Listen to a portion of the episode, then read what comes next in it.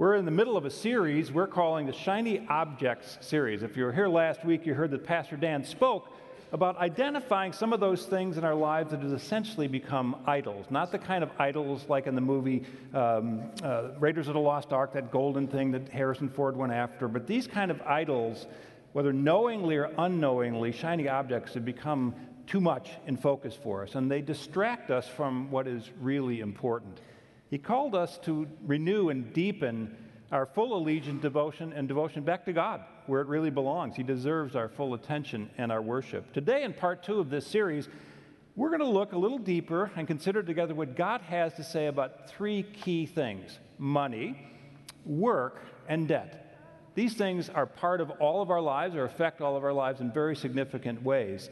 A.W. Tozer once wrote, we usually think of him as being someone who writes about prayer and, and the deeper walk with God, and he certainly does. But he, listen to what he has to say about this, about money. He says, Money often comes between people and God. Someone has said that you can take just two small dimes, just two dimes, and shut out the view of a panoramic mountain range. Go to the mountains and just hold these two coins in front of your eyes, closely in front of your eyes, so that you cannot see the mountains. They're still there, of course, but the dimes are blocking your view. You see, it doesn't take large quantities of money to come between us and God, just a little bit in the wrong place of priority in our lives. The greatest danger to our soul, our relationships, and the best life we long to live for is really distraction. We know the truth. You're worshiping here on a Sunday morning at 9 o'clock in a sanctuary. You know Jesus, likely. You've walked with him most of your life. Many of you, many have come to faith more recently. We know the right things to do, but we live in a time of such great distraction. We can easily stray to begin to focus on other things. And this robs us of the freedom that God wants us to have. So today, our aim will be to discover some practices that'll help us move from distraction back to devotion. I'm going to suggest a thought. Some of you know this gentleman named Warren Buffett. He's a pretty knowledgeable guy about money, right? And I'm going to suggest that if you could get one hour privately with him, would you welcome that opportunity to listen to his wisdom? How did he make himself a multi billionaire through investing wisely and carefully over decades and made a lot of other people a lot of money? Well, you might be willing to take a lot of notes. You'd probably shut up and listen. Just say, hey, what do you have to How can you? I got only an hour with you. The reality is, we have some time with God Almighty today in His holy word. And we have much to learn. He actually knows about these things. He invented the whole system of the world, He invented the universe, and He understands His plan and is designed for us to prosper in Him. So I'm going to invite you to stand together with me. It's so nice to see people in the front row. Welcome to our new members here today. You can always sit here, there's always open because no one ever sits up here. It's great to see people close up here. But our scripture today comes from 1 Timothy chapter 6, where the Apostle Paul says these words but godliness with contentment is great gain. For we brought nothing into the world, and we can take nothing out of it. But if we have food and clothing, we will be content with that. People who want to get rich fall into temptation and a trap and into many foolish and harmful desires. This is the word of the Lord. Thanks be to God. I invite you to remain standing for just a moment as we Pray to the God who inspired these words to be written and then kept for us all these centuries in the book we call the Bible, God's holy word. He's preserved it for our benefit. Let's ask Him who inspired these things to help us understand them and illuminate them to us. Let us pray. Lord, we thank you that you are the source of every goodness we've ever experienced. Your heart is filled with wonderful plans for our lives, and we pray that as we consider your words together today, we'll hear you speaking to us. And even as we hear you speaking to us, Lord, by that same Holy Spirit, we ask you to empower us to live into your ways, to live into the freedom you've called us into, and the true kind of prosperity that you want for us. We pray these things in Jesus' name. Amen. You may be seated. Earlier this year, and you might have heard this or read this, uh, financial editor Emmie Martin reported about someone who's fairly famous gentleman by the name of Nicolas Cage. You know him from movies like National Treasure and other many movies he's been a part of, but you may not have known he had once was a top earner in Hollywood and had amassed a net worth of about $150 million. That's how much money he had at one point. But he didn't hold on to that fortune for very long. He squandered it away in a string of, well, let's just call it expensive and often eccentric purchases, eventually facing foreclosure on multiple properties. The IRS after him for millions of dollars in back taxes, and now his worth is reduced to roughly zero, or maybe at the highest, around 25 million. Now he's taking roles as many times as he can in movies just to get back and pay down his debt. So, what does she mean in her article about expensive purchases? You might have read this try 15 residences at the same time.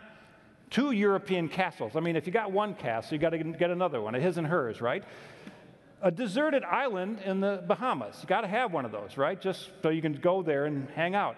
He also invested in a nine foot tall pyramid shaped burial tomb, just preparing for that eventuality, and numerous shrunken heads and a pet octopus. Got to have that, right? And to cap it off, he had purchased a $276,000 dinosaur skull that turned out to be stolen and he had to be returned to the Mongolian government. Well, Mr. Cage, as you know, is often portrayed in these eccentric kind of characters in his movies, yet we can learn a lot from his example.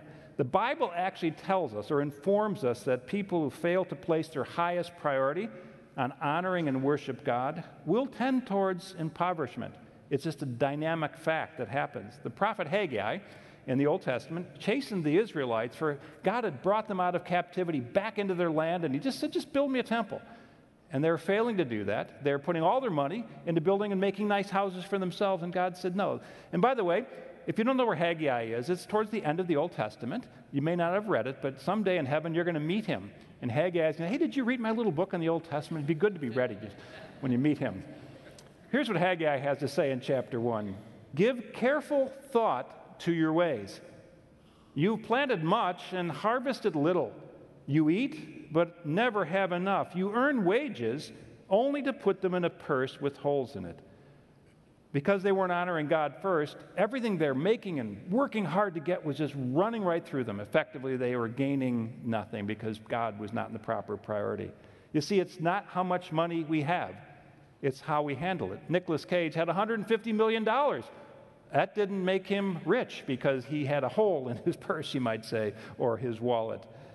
I'm blessed to have been raised by parents who lived through the Great Depression. Some of you may have lived through a part of that, or some of you had parents that did. And the values that were instilled of frugality and carefulness with money in that generation, I was blessed to grow up in a household. My dad taught me to hate debt. I mean, like, hate it when everybody around was you know, borrowing and, and doing things. And I'm going to get to debt in a little bit, but he taught me to hate consumer debt, which was a very helpful thing. I recall after my dad, who became a very successful businessman, carefully, wisely investing in that for many years, we moved to Oakbrook back in the late 60s, early 70s, and invested in a nice home over here. But my brother and I mused a couple years after that where we had a family portrait made. It was a big, huge photograph on one of the walls in our house we looked and we realized that every stitch of clothing on me and my five siblings was all purchased at Kmart. There's nothing wrong with buying your clothes at Kmart, but it was the irony of us living in this beautiful home. My parents still had the same values, and they exercise that. If we can understand what God has to say that he, in the Word, that He actually wants to bless us, He's not trying to take the fun out of our lives, take the things away from us that we value or consider important. He's actually trying to bless us for these reasons that he outlines in Deuteronomy chapter 28, verses 12 through 13. Hear these words The Lord will open the heavens, the storehouse of his bounty, his riches, to send rain on your land in season and to bless all the work of your hands. I'm just going to pause for a second. Wouldn't you like to have God Almighty blessing everything that you do? all of your studies if you're a student, all of the work that you do, all of the pursuits that you have, the ministries, your involvement, your children, your families. Wouldn't you love that? Well, God wants that. And He's offering a way to achieve that. He says, if I'm blessing you in that way, you'll be able to lend to many nations, but borrow from none, being in a position of giving, not taking. The Lord will make you the head, not the tail. If you pay attention to the commands of the Lord your God that I give you this day and carefully follow them, you will always be at the top and never at the bottom. sounds like a pretty good deal, doesn't it? And if we read through the book of Deuteronomy, which rehashes many of the laws of the Old Testament, God was trying to bless his people, and they just often weren't listening. But being at the top and never at the bottom means things like this that we will not be enslaved by anything. He wants us to experience sufficient provision, not so much that we'll lose our way.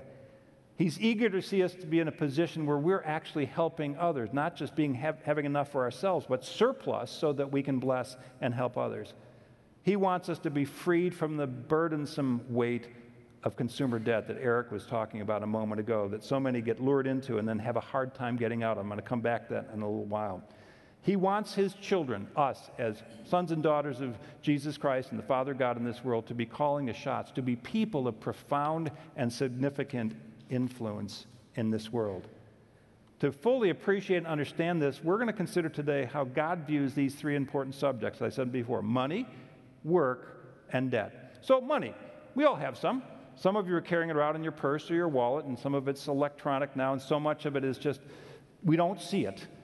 I don't think it's a hard question to answer. How many of you last time saw all of the money you actually have in one place at one time? No, it's zeros and ones on a bank statement, not even a physical statement anymore. It's electronic. Your mortgage is that way too. It's out there and they will want the money from you. But so much has gone away from us having a tangible sense of it. How much is really enough? Well, the age old answer is just a little more. If you got 10,000, you want 20. If you got 100,000, you, sh- you want to get 200. If you got a million, you want to get 2 million. Talked to an acquaintance of mine some time back who is one of the richest people I know, and he probably was worth at the time about $40 million, and he was aiming for 50. Why? Because he could. That was his goal in life. And suggested to me at the time that once he got to 50 million, then he'll start giving to charitable things. I mean, there you go. You know, that's a goal. But that's the mindset. How much is enough? Just a little bit more. One little girl asked her father if he was able to throw a silver dollar across the Potomac, Potomac River in Washington, D.C., just like George Washington. And the father said, Well, remember, dear, said her father, money doesn't go as far as it used to. Just a little stupid humor. Things have changed, things aren't so simple. But Jesus, the Son of God, who knows everything about everything, all the riches of God's wisdom are deposited in him. In the Sermon on the Mount, his seminal message, Matthew chapter 5, 6, and 7, the most profound and powerful sermon ever given. And I encourage you to take a deep dive into it regularly. He talked a lot about stewardship and about money and summed it up by saying these words in Matthew 6 33 Seek first the kingdom of God and his righteousness. Prioritize that. And all these things, and those things were food, clothing, and shelter, the necessities of life, will be added unto you or given to you. That's God's plan. Put Him first, and He'll take care of all those other seemingly important priorities to us when we prioritize Him first. See, how we handle money reveals much about the depth of our commitment to Christ. That's why Jesus often talked about this. One sixth of the Gospels, those four short books at the beginning of the New Testament that capture the life and teachings of Jesus, one sixth of those talk about stewardship and about money. One out of every three parables he taught to illustrate these principles was about stewardship. Now, Jesus wasn't a fundraiser. He wasn't trying to get people's money away from them for his own purposes. In fact, he effectively died penniless in this world. The one thing he left was his precious blood that spilled on the ground. The inheritance he gave us was salvation. He wasn't trying to take away from people, he was trying to teach them a simple principle. The reality is, for some of us, so money matters more than God or the things of God or the things God's trying to say to us because it pressures us. We've got bills to pay. We've got children to take care of. We've got tuition to pay. We've got a mortgage to pay, and it becomes obsessive. God says, Get me back in focus. Get me first, and let me help you with those different things. Gallup organization did a poll recently that revealed that 64% of all couples argue about money. Imagine that. I think that stat's way wrong. I think it's actually higher. You get in real life. It's a major issue and concern in marriages, and in fact, they've discovered that it's one of the major factors leading to divorce. 54% of divorces are attributed to money struggles. No matter what the economic strata the couple's in, they could be both be earning two, three, four hundred thousand dollars a year, and money is still the thing that causes them to disagree enough to divorce. It's almost as if the vows they made have changed to till debt do us part. Most of us are trying to find ways to save money, I suspect. In a time, maybe you cut out coupons, uh, and we still do that. I look through those money mailers once in a while and find something of value, usually a discount on pizzas or something that we're going to go get someplace, like the wood grain over here in Ogden. I love that. But a New Zealand publication sometime back carried an intriguing advertisement of a tested and proven method for cutting household bills in half. Sounds pretty good. And they offered this to their prospective customers to get in on this deal for only $3. Well, it sounded too good to be true, so the local police looked into this. What were they offering? Well, actually, they found out that they were offering a very cheap pair of scissors for those $3 so people could actually cut their bills in half. I mean, it wasn't paying their bills, it was cutting their bills in half. A little bit misleading. But, friends, when it comes to our money and our God, who's the source of all things, He wants to reorient our perspective. Graham Scroggie put it this way there are two ways in which a Christian can think about their money. How much of my money shall I use for God? And how much of God's money shall I use for myself? J.H. Jowett put it this way the real measure of our wealth is how much we'd be worth if we lost all our money. We must simply remember that God is a true source for everything, including our material needs. Certainly, our eternal salvation has been secured at immense cost to God, the price of his own son that he gave for all. We read that in John chapter 3:16 in our response and our assurance of pardon a few moments ago. For God so loved the world that he gave his very best, everything, the most highly prized possible thing he gave to us. And yet he's asked us for something. His mechanism to help us practically to do this is to honor him by giving him a tithe, which is 10% of our income. It's a simple thing. God asked for 10%. And he says, You guys can live on the 90%. Sounds like a fair deal. 10%, 90%, we get the better end of that deal. I've counseled with hundreds of people over the many years in ministry. I had a financial planning background and a finance career before I came into ministry, and ended up counseling hundreds of people in financial crisis over that time period. A careful assessment of what was going on in their financial affairs in almost every single case, these were Christian individuals or couples who had either never tithed never given to God, or stopped doing it when their bills started to mount up. On the contrary, I very seldom, if ever, talk to families or couples who are tithing people, giving that, honoring God with that first 10%, who find themselves in crisis. Stress, yes. Challenges, yes. Job changes, all of those things, but the crisis is often averted by putting God first. I believe the bottom line is that those who exercise the simple financial discipline of tithing have found a way to think of their finances differently and tend to apply that principle and that discipline to everything else they do. It's a wonderful blessing. Now, I grew up going to church every Sunday. I grew up in a church tradition where it was required to go to church every Sunday. It was a mortal sin if you didn't. So we were there every Sunday, from childhood all the way through my 18, 18 years. And, and during those wonderful church services, um, and I always wasn't always paying attention, I admit that. I was a kid, you know, like maybe sometimes we don't pay attention, but they'd reach that basket across on that long pole and it'd go by. And then the second time, usually during those services, go by again. And for the first 18 years of my life, I admit it, I never put one dime in the offering. You know why? I was never taught to. My parents did it. I knew they gave, but they didn't teach me that the principle that I'm te- teaching with you out of Scripture here today. It never was taught from the pulpit. I sat through all those, those services for 18 years, every single Sunday, and it was never taught that God's plan to provide for us is you give Him 10, and He takes care of your 90 and will bless you and everything you put your hand to. Then, when I got saved at 18 years old, Jesus came and loved me and forgave me and cleansed me and gave me a new life. And really, now I understood God loved me. And one of the first things I heard at a new church I went to right down the street, Dave Scott, Pastor Dave Scott, I remember it like it was yesterday, he simply taught about tithing. He said, This is, you know, this is what God teaches in His Word. And I just thought to myself, oh, I guess that's what Christians do. We just tithe, we just give 10%. Began doing it from that day and have continued. I admit it was probably easier for me at 18 with a part time job give 10% of that amount versus what in later life I've been able to earn. But the principle is it was taught as a simple thing. And friends, it works. It works. God made these rules for a good reason to help us. Now, recently I was playing kids Monopoly with my little grandson Henry. I wish he was here today. Just a, he wouldn't be standing here; he'd be running around and bouncing off the walls. Probably, he's a great, wonderful, energetic young man but he likes Kids Monopoly. It's a really simplified version if you've ever played it. You got little houses and there's less money and it's really simple. Uh, but he, he said, Papa, I want to set up the game. So he gave me a little bit of money, a very small amount, and then he gave himself more and he said, I'll handle the bank. The bank's money is mine too, and all the houses. he rigged the thing. I said, Why is that? Well, like, then I'm going to win. Well, he rigged the game so he could win. I said, well, That's not real life, Henry, but I let him win and we got through all that. We can't rig the game with God. We'd like to be able to do that so that we get what we want out of it. He's saying, Let, Do it my way, and I'll take great care of you. And what's his way of helping us have all of what we need? It's through this thing called work. It's God's design, its intention to give us meaningful, productive activity to produce the income that we need to live on. Mike Slaughter, author and pastor, puts it this way See work as a gift, not a curse, and deploy it powerfully, not just to earn an income, but to bring about God's desired outcome.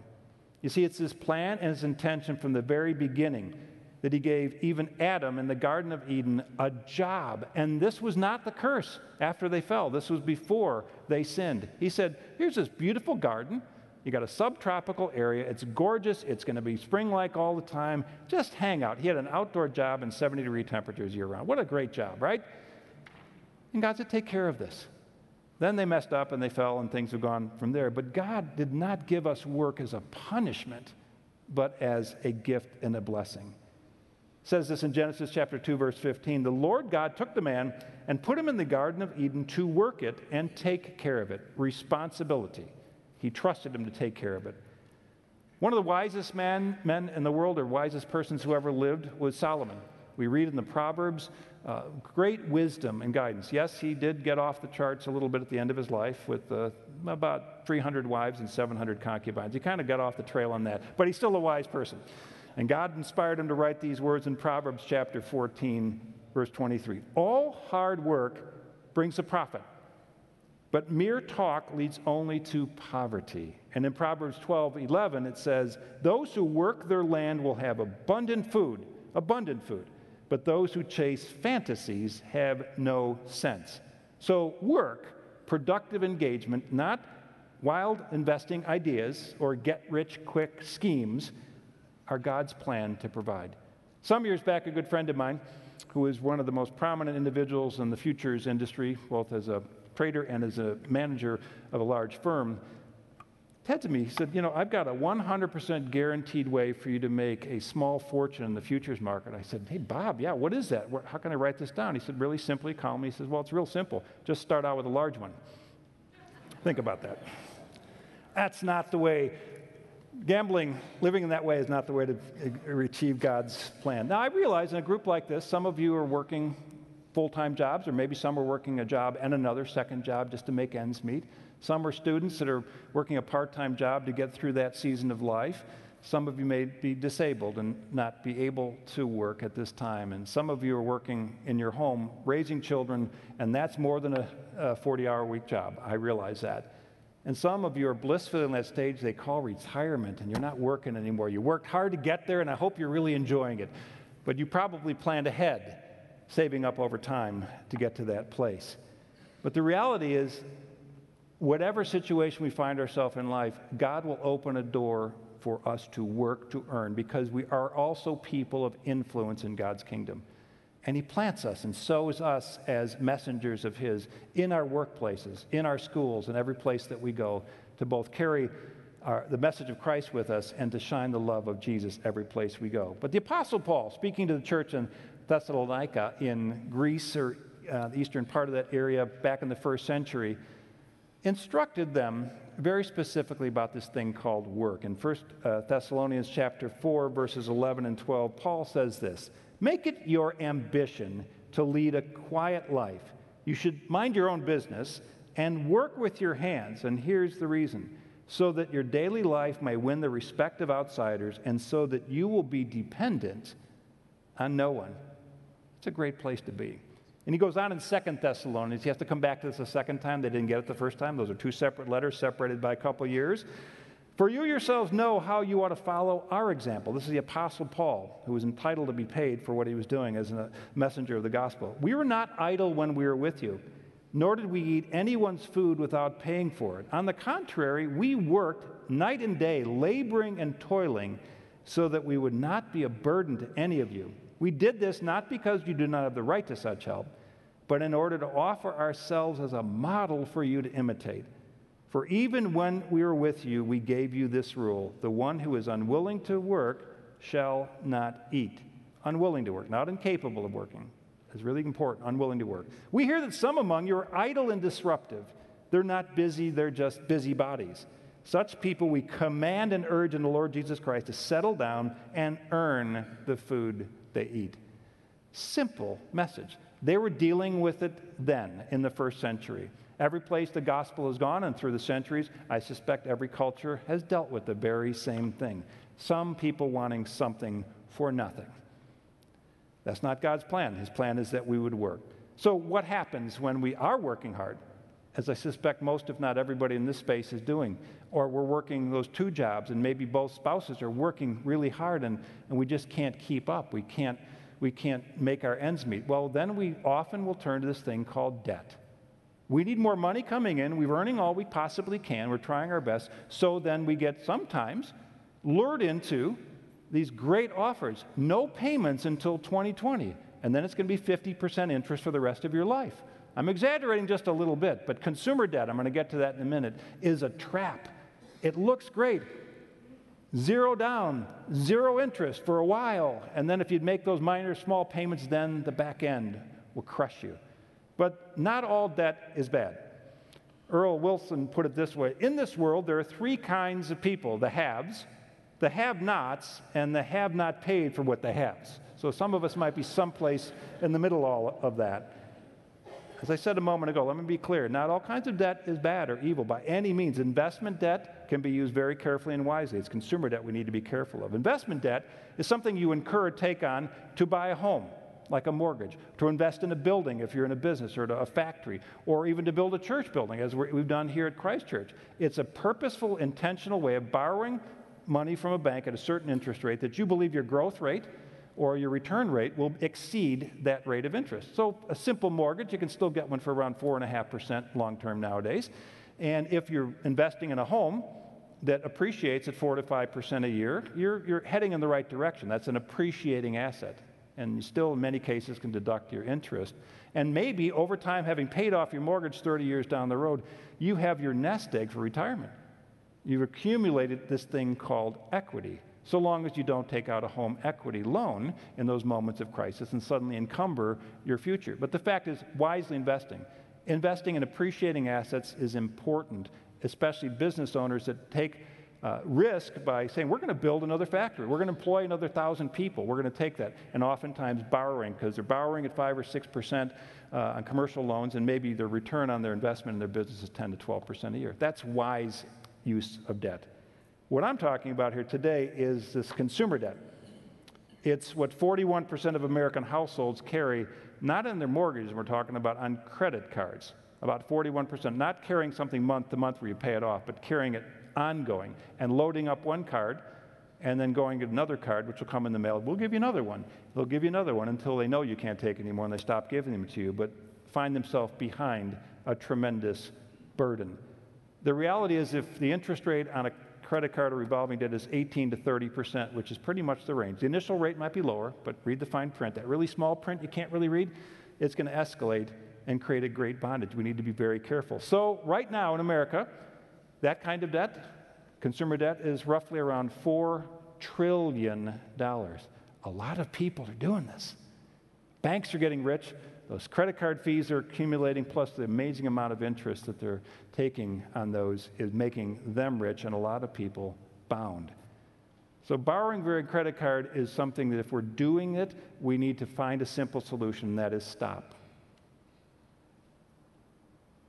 Find it another way, but stop doing that. Our financial peace course uh, that Eric mentioned is designed around helping people dig out of that consumer debt hole that many of us have found ourselves in at times. The reality is, if your outgo exceeds your income, your upkeep will be your downfall. Think about that. If your outflow exceeds your income, your upkeep will be your downfall. Consumer debt is a great bondage. If you need help, if it seems like there's no way to get out of that vicious cycle, that's time to get some credit counseling. Sit down with a professional, sit down with somebody knowledgeable, and talk this through and find a way to change the tide. And do it today. The help is there. Reality is, four to five Amer- Americans today owe more than they own in total. Their net worth is negative. 40% borrow more than they can make payments on. The average American is not but a few weeks or months away from bankruptcy, just at the edge. That's, got, that's a great bondage which limits what you can do, where you can go, where you can choose to move. Friends, God's design is that we get help from Him and from His Word, and this is what He's counseling us on. Just last year, 750 Americans filed for bankruptcy, personal bankruptcy got to that place where there seemed to be no way out. The only way out was to kind of clean the slate and start over again. And maybe some of you are in the midst of that or facing that, but friends, no matter how deep that hole is, there's always hope. If you change some of the things you're doing today, you can start going in the other direction and find God's purpose for your life. See, this pattern, though, of not having control over our assets or our income is because a lot of us just haven't been taught. We just, things, we just get into life, salaries keep going up, we got two incomes coming in, it's just all happening, and we haven't gotten this basic thing called budgeting. Like, how much are we really making and how much is really going out? You're going to help. Uh, the financial peace course would help you do that as well. Many families just don't have a budget that they work from, and they figure it's just going to keep, their earning will keep going up. But then when one loses a job, or maybe a child or two is born and one earner can't do it, then the, the whole thing gets thrown upside down. God wants to free us from that burden, and He has many principles to help us. But I realize also self control is something that's kind of a lost art. Self management is something in our culture that's kind of been thrown by the wayside, and this same pattern that applies to finances applies to other things. Failing to exercise or eat properly can lead to a doctor finally shaking and say, You need to change your ways, dude. You got to stop doing this. You got to start exercising, get on a treadmill, do something because they see a pattern coming and they warn us and they say, Change your ways. We can act, fail to exercise self restraint with things like alcohol having a couple drinks is no big deal, but when it becomes more and more and more, we run the risk of ending up having a DUI, which will mess up so much. Or worse, becoming addicted, which can wreck your whole family, wreck your marriage, and destroy a life. There's so many ways in which self control that God offers to us through His Holy Spirit can ruin our lives. That's not God's will. He wants us to enjoy the abundant life, blessing everything we put our hands to. And where do we get, how do we get to that place where there's a short path to that? And Paul shares this secret in Philippians chapter 4. He says this about contentment. He says, I have learned, I didn't start out this way. He says, I've learned to be content, whatever the circumstances.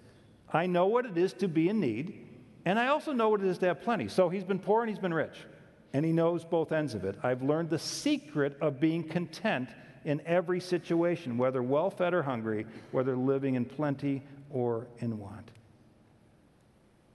The secret of contentment is saying, Thank you, God, for what I have now.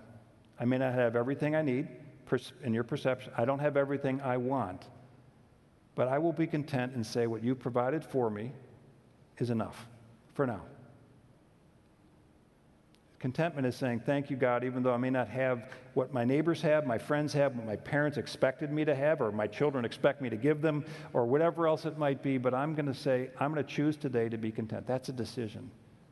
And then we can start to move forward and thank God for all of what He's given to us. And bringing that thankfulness and that vertical communication is extremely helpful. Before I finish, I got to mention one other kind of debt that I absolutely suggest you never do, and that's gambling debt. Some years back, I was at a church down the street, and we had a benevolence program that I created and oversaw. And, and so we had gift cards, $25, $30 gift cards with stamped no tobacco, no alcohol, which we'd give out on a weekly basis to people came in, you know, for diapers and for basic necessities for their families. And once or twice a month, we could handle, we had a budget for maybe a mortgage payment of $500 or a rent check we could give to a couple of people. We only had so much allotted for that. So one of those days, I was there in my office, and I got a knock on the door, and there's this young man in his 30s, and he says, hey, somebody said I should come and talk to you. The volunteers had sent him in to talk to me because obviously they couldn't handle the need. I said, so what's going on? He says, well, I'm kind of embarrassed to say this, but I need $80,000 by tomorrow. These guys are going to come and break both my legs. I sat back with the gift card, set them down on the table. I said, well, um, I don't know that we can help. I can pray for you, and maybe we can afford a one way bus ticket to Toledo. Um, friends, if you're one of those who find yourself swimming in this financial vortex, swimming in debt, know that there's help. there's hope. God will lead you to a better place if you'll listen and let Him take you there. He's here now. He'll be here tonight, meaning He'll be with you every moment. He'll be with you tomorrow. He wants to take you to that better place. I mentioned financial peace class, which is starting. I really urge that. We're also offering, if you're in between jobs, and that's part of why you're in a financial situation, an, an enhance your job search skills class this very week on Tuesday night. You may have your resume out all over the place. You may be getting resumes, but not be getting interviews, but they're going to help you with interviewing skills. How do you actually get the job? How do you get the job that you really want instead of just taking a menial job that you don't really want to do? We are offering a course this very week. If that's you, I encourage you to check it out. There's information at our, our guest centers out here today. But before you let your financial issues ruin your marriage, talk to a pastor talk to a financial counselor. Get that under control because God wants to bless everything you put your hands to. Let us pray. Father, we thank you for your kindness. We thank you for your love for us and that you really do want to prosper us in the right ways. Not to make us so rich that we lose control and lose sight of what's really important, but to give us enough for all of our needs and extra so that we can be helpful to others that we have enough to invest in your kingdom work that is bringing life saving truth, help, and hope to people both here in this area and around the world. God, I pray by your Holy Spirit you'll lift those that are in the, the, the trap of this to a better place to see that there is hope. There is help, and it will come from you. I pray these things in Jesus' name. Amen.